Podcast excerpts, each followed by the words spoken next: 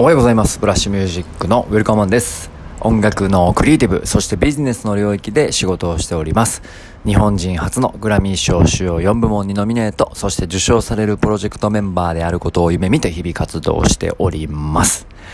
えー、音声でね、日常を綴るブログ、ボイスログです。今日も一つのテーマに絞ってお話ししたいと思います。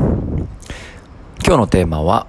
えー、教育について、えーこれからの若者の、えー勉強の仕方についてお話ししたいと思います。ちょっとテーマから脱線してしまう可能性がありますが、えっと、昨日の続編的なイメージなので、えー、昨日のね、えー、ボイス、あの、ラジオトーク聞いてない方はまた聞いていただければと思います。まあもちろん今回だけでも、えー、ちゃんと、えー、端的に完結する内容とはなると思いますので、えー、ぜひご視聴ください。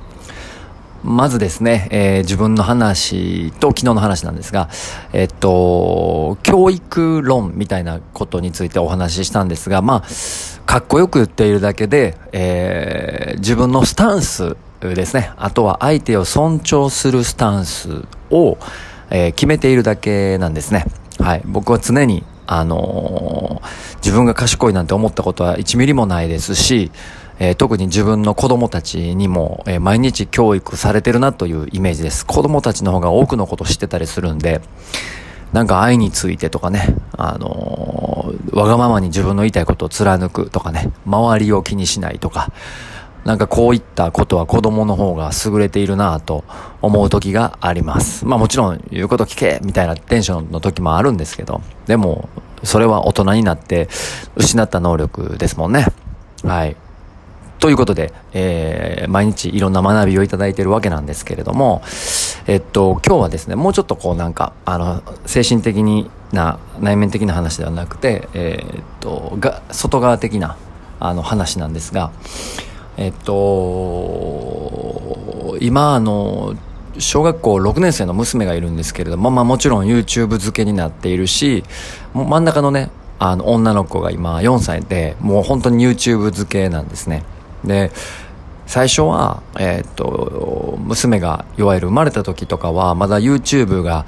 そんなに、えーっと、一般化してなかった、まあみんな知ってる程度ぐらいだったし、僕も YouTuber みたいなことやってたんであれなんですが、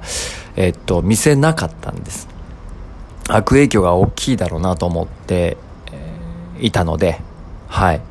まあ、いわゆるその、ちょっとこう、下ネタ的なものもまだ流通してたりとかも、割としてたので、制限がいろいろかかってなかった。だんだん YouTube もね、あの、数字が伸びてくるによってコンプライアンス的なものも整備され、まあ今は子供向けのね、YouTube、キッズみたいなのがあるぐらいね、あの、整理はされているんですけれども、とはいえ、そこが問題ではなく、あまりにも大きい情報量に触れることを恐れていたっていうのが、あー親、僕らの本当のことで、えーだったんですね。でですね、えっと、YouTube は情報量が非常に多すぎると。もう学校で勉強することよりも多すぎると。で、学校って今一度思い返すと、先生が、まあ約40分から60分の間、一方通行でほとんど喋り続ける。まあもちろんみんなで考えたり、みんなで物を作ったりすると思うんですが、基本そのカリキュラムになっていてて、で、一方通行で喋った情報を30人ぐらいの子が同じ情報を頭の中に入れると。そうですよね。何の違和感もないですね。で、みんなで集団行動して、えーチームワークの、まあ、楽しみ、楽しさとか、えーやりがいを見つけていこう。そういったものですが、まあ、軍隊的な考え方ですよね。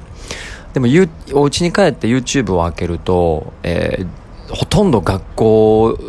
にない情報が、もう、もう拾いきれないぐらい拾い、拾い出せると。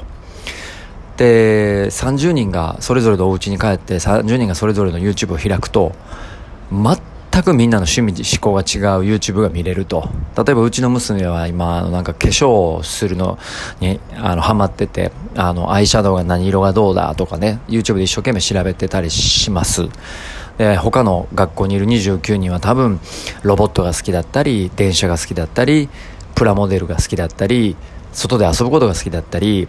えー、ただただゲームをしていたりだとか、まあ、本当に30人十色のね、えー、ライフスタイルがお家に帰ればあると。でその30人が散らばっていろんな情報を得てきたのをもう一回学校に次の日持ってくる。これをね、毎日繰り返してくると、40分から60分一方通行で喋る先生の話が、まあ、くだらなくなってくるし、チームワークってそもそも何なんだろうっていう。お家に帰った時の情報量が楽しくて多くて勉強になってワクワクするんだったら学校ってどうなん？みたいなことがね僕まあもう起き始めてるなと思うんですよ。特にもう今の小学校中学校ぐらいは起きてるんじゃないかなと。気づいてないだけで。だからその考え方に僕らもアップデートしていかないといけないなと思っています。はい。なのでえー、っと例えば大学にしても専門学校にしてもそうですけれども行ったら何かもらえる的なねテンションではなく行かなくても YouTube でほとんどもらえるんで要はもらったものが正しいかとか、えー、現役で活躍されてる人の意見を聞きながら自分をアップデートするとか、